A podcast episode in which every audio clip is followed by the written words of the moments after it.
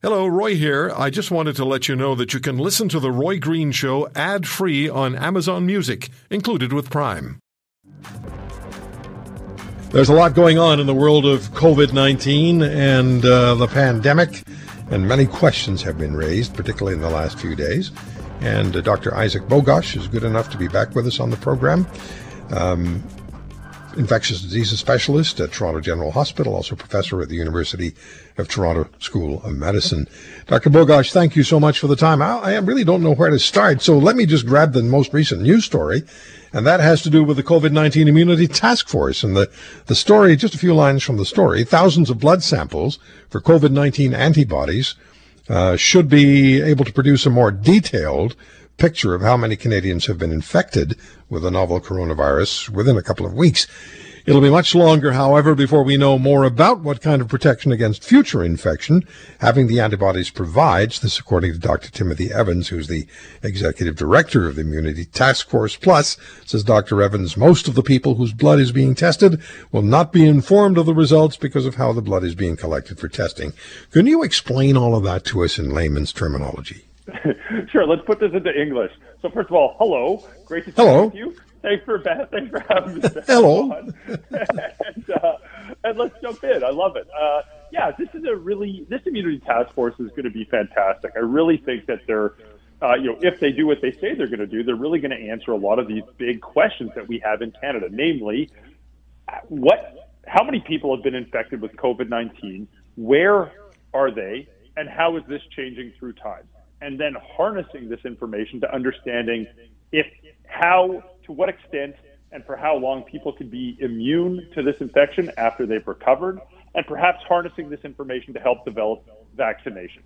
That's a huge, huge task, but the, the, the starting point is, hey, let's go see who's had exposure to this virus and has and have recovered. So hopefully in the coming hopefully short weeks, we'll hear about a representative sample of Canadians, thousands and thousands of tests were done, and just hearing about the proportion of people that had evidence of past infection. I think that would be very helpful because on the one hand, we have our official numbers. On the other hand, these serology tests will give us uh, probably a much, I would say, you know, a much larger uh, uh, nut of value. I mean, more. Clearly, there's more people that were infected than than what our official numbers suggest, and and the serology will help answer those questions. Are we on this 5th of July, if I can just cast back to January and February when we first really started to become deeply concerned about, uh, about COVID. So what are we now? About four months, four and a half months? Uh, are, are, we where you would have thought we might be as the situation first began to unravel? Yeah, I'm cautiously optimistic at where we are right now. I mean, I know you hear a lot of doom and gloom and the Canadian news now and again, but like when you step back and think about it, you just said, you know, in the country of 38 million people, we have anywhere from between 200 to 400 new cases per day. Of course, that's not perfect. Of course, it was hard to get here. We had several fiascos along the way, including the long-term care fiasco, which was just a tragedy. But where we're at now is pretty darn good. Uh, we have to stay vigilant. It's not over yet. If we keep let our guard down, it's going to come roaring back. But 200 to 400 new cases per day in a country of 38 million, that's that's something to be proud of. I think we're doing really well. Not so much on the other side of the border. Oh, it's disgusting. It's absolutely awful to watch. What's more disgusting about this, or the most disgusting part about this, is that it's this is largely preventable. Like this didn't need to happen. With good leadership, with good planning, with good public health uh, advice, with adherence to that advice, this could have largely been avoided. Sure, there would have been a lot of cases, but a fraction of what we're seeing. And all this does is translate into preventable lives lost. There's just going to be a lot of deaths that were completely preventable. It's really upsetting. Um, a lot of talk about second wave. In fact, I've heard people say what's happening in the United States now is the second wave, and I, I don't think so, not in July. But there's the South Korean government is saying that they are now experiencing their second wave of infection. If that is so, what do we learn from this? What can we learn that would help us? If this is really South Korea's second wave, then this is also a lesson on how to manage a second wave because they are really still doing a good job. They're having a little bit more, uh, a, a few cases uh, per day. It's usually measured in the less than 100, like in the 50 to 80 new cases per day. And before they were down in the teens for new cases per day, even a little bit lower than that.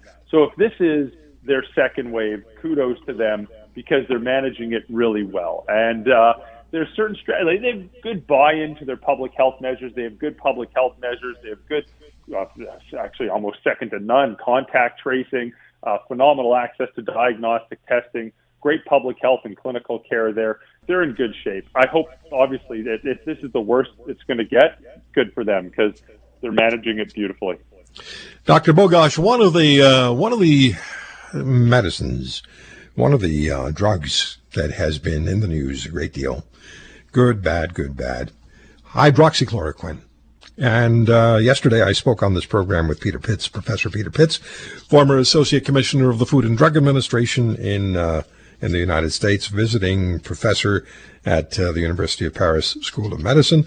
We talked about a number of things, uh, but we did talk about the Henry Ford Health System, the retrospective study of some 2,541 people, which was released, I think it was Thursday, and makes the case that hydroxychloroquine, if properly and early enough prescribed, can cut the death rate of adult COVID 19 patients by 50%. Patients with underlying conditions like heart health issues were not given the hydro, um, here we go again, hyd- hydroxychloroquine. I know, I can't do it. This is. Hard. Yeah, you put six syllable words. It's not fair to throw that at a guy like me. I have trouble with two.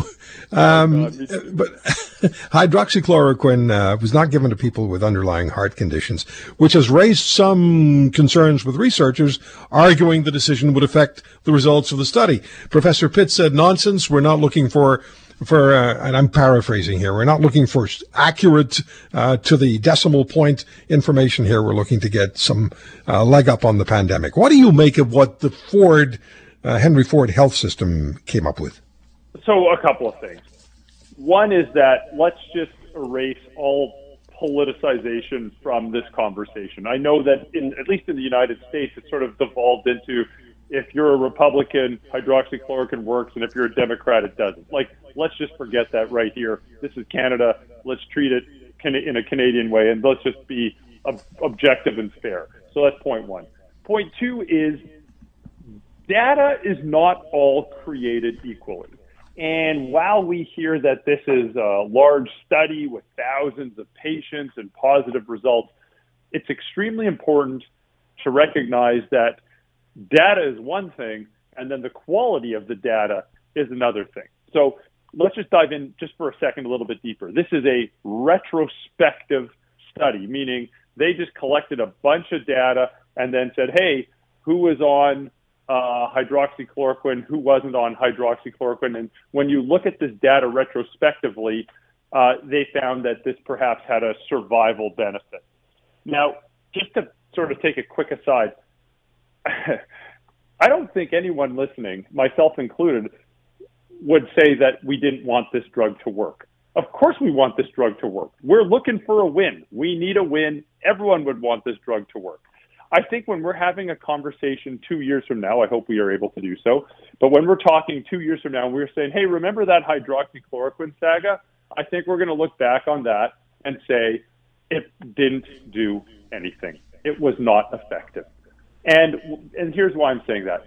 When we look at the quality of this data, the fact that many people on hydroxychloroquine were also taking steroids, which we know now from other data can improve survival in COVID 19, when we look at prospective data, a prospective study with thousands of people that was stopped because hydroxychloroquine was not deemed to be effective, I think we're going to find out at the end of the day that this drug is not going to be effective in treating mild, moderate, or severe COVID 19. I suspect okay. that's the direction we're headed in.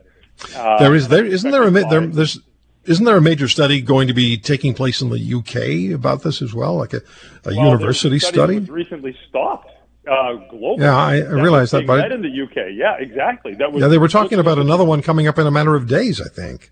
Uh, I'm not sure I know the one you're referring to, but I know that there's been several that have either Yeah. stopped recruiting uh, because they're just not showing any benefit of the drug, and they Okay. also have thousands of patients, and they're better designed studies, meaning they're prospective studies, not retrospective studies. They're randomized studies, meaning you got every opportunity to get the study drug or the not stud or, or other drugs.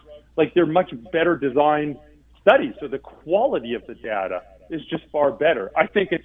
I think people are hanging on this. We got the drug early. And honestly, like, look, let's the data will show what the data shows, but I think at the end of the day, when the dust settles, we're going to look back on this. And un- unfortunately, the keyword is unfortunately, because we want it to work, but I think we're We do want it to work, Say yeah. that it, it, it, Yeah. it's just not going to do anything. And better we know now than just keep punting down the field, because like if this isn't going to work, fine, let's focus our time, money, and energy on something that does. Yeah. Dr. Bogoch, just before we go to the calls, let me just ask you a couple of questions really quickly here. What do you make of the uh, of, the news stories that another virus originating in China that uh, might be pig related may pose a pandemic threat? That's got a lot of people concerned. Yeah, so there's a couple things. So this is a, a variant of the H1N1 virus. We all know H1N1 is influenza.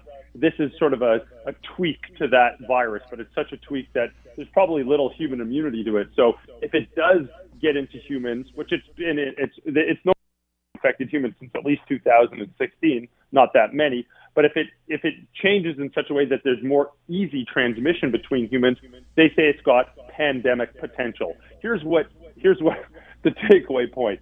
There's viruses that we know of with pandemic potential, and sadly, those are the tip of the iceberg. Then there's all the other ones with pandemic potential that we have no idea, and they're lurking somewhere. So, not to obviously, I'm not here to be a fear monger or whatsoever, but like this is not a matter of if; it's a matter of when we're going to have another pandemic, and we're you know annoying to talk about it while we're in the midst of one, but it, it it's going to happen again. It's going to happen again. We need early detection systems and coordinated global efforts so that we avoid the mess that we're in right now. Yeah, we'd better learn from this one. Oh yeah. Uh, Brian in Windsor, Ontario. Brian, go ahead for Dr. Bogoch. Hello, doctor. How you doing? oh, I'm good. You? Good. Uh, I got a question there. With the upcoming flu season there and uh, coming up this fall, I don't know. I don't know what flu they're expecting out because I know it goes from hemisphere to hemisphere. Uh, would it offer any protection when you had the flu shot? Uh, would it offer any protection in, spite of the, the coronavirus? Does it offer Okay. Brian, thank you for the call. I'm going to hang up on you, listen off the air. So, would the flu shot help, Dr. Bogoch? The regular Yeah, flu no, shot? It's not. It's gonna. It's not going to protect you against COVID nineteen. It will protect you against the flu, which will likely, which will not likely, which will certainly be co-circulating uh, and at the exact same time. You don't want to have a one-two punch. The flu's already going to be able to knock you on your butt. The flu shot, while not perfect, is still the best we've got. Uh, and it's recommended that almost like almost everyone should get this. You know, there's going to be a handful of exceptions, but almost everyone should get this. Get your flu shot. If you're skeptical about getting your flu shot, if you're hesitant about getting your flu shot, and this is the year to definitely get your flu shot. Like it's a no-brainer this year. All right. Let me ask you that question about masks. If you have a paper mask, even if it's a, it's N95 or some other variant, and you're wearing it, it's the only mask you have, or maybe you have two. When can you safely reuse it? Wear it a second time. Yeah, if you're really careful about uh, taking it on and putting it on, uh, like putting it on and taking it off properly, you can reuse it throughout the day. Just make sure you're not touching the mask. Like touch the sides of it. You know, wash your hands before you put it on. Wash your hands when you take it off. Touch just the straps and not the the other components of the mask, and you can safely put it on and take it off throughout the day. Uh, but if you're a, great situation would be if you have two masks, you can wear one one day and then uh, wear uh, the other the other day, and, Right. and swap between them. That's a pretty safe option too. Well, I found out what those little levers on the side of my steering column are for. One, you know, the one that usually does the lights, and the other one that does the wipers. They're actually there to hang masks on. That's brilliant. You should patent that. So the left side is even days and the right side is odd days on the calendar. I love it. I Yeah. love it. I just have Uh, like a handful in my glove compartment that are just rotting away in there in 40 degree humid heat. But that's uh, that's another story. Well, unfortunately, our story is the clock got us as usual, um, and I had so many more questions for you. So you know what that means. Let's chat next week. Exactly. I'd Dr. to. Bogoch, I, I love our conversations. They make us all feel better. Thanks so much for that. Anytime. Have a great week. You too. If you want to hear more, subscribe to The Roy Green Show on Apple Podcasts, Google Podcasts, Spotify, Stitcher, or wherever you find your favorites. And if you like what you hear, leave us a review and tell a friend. I'm Roy Green. Have a great weekend.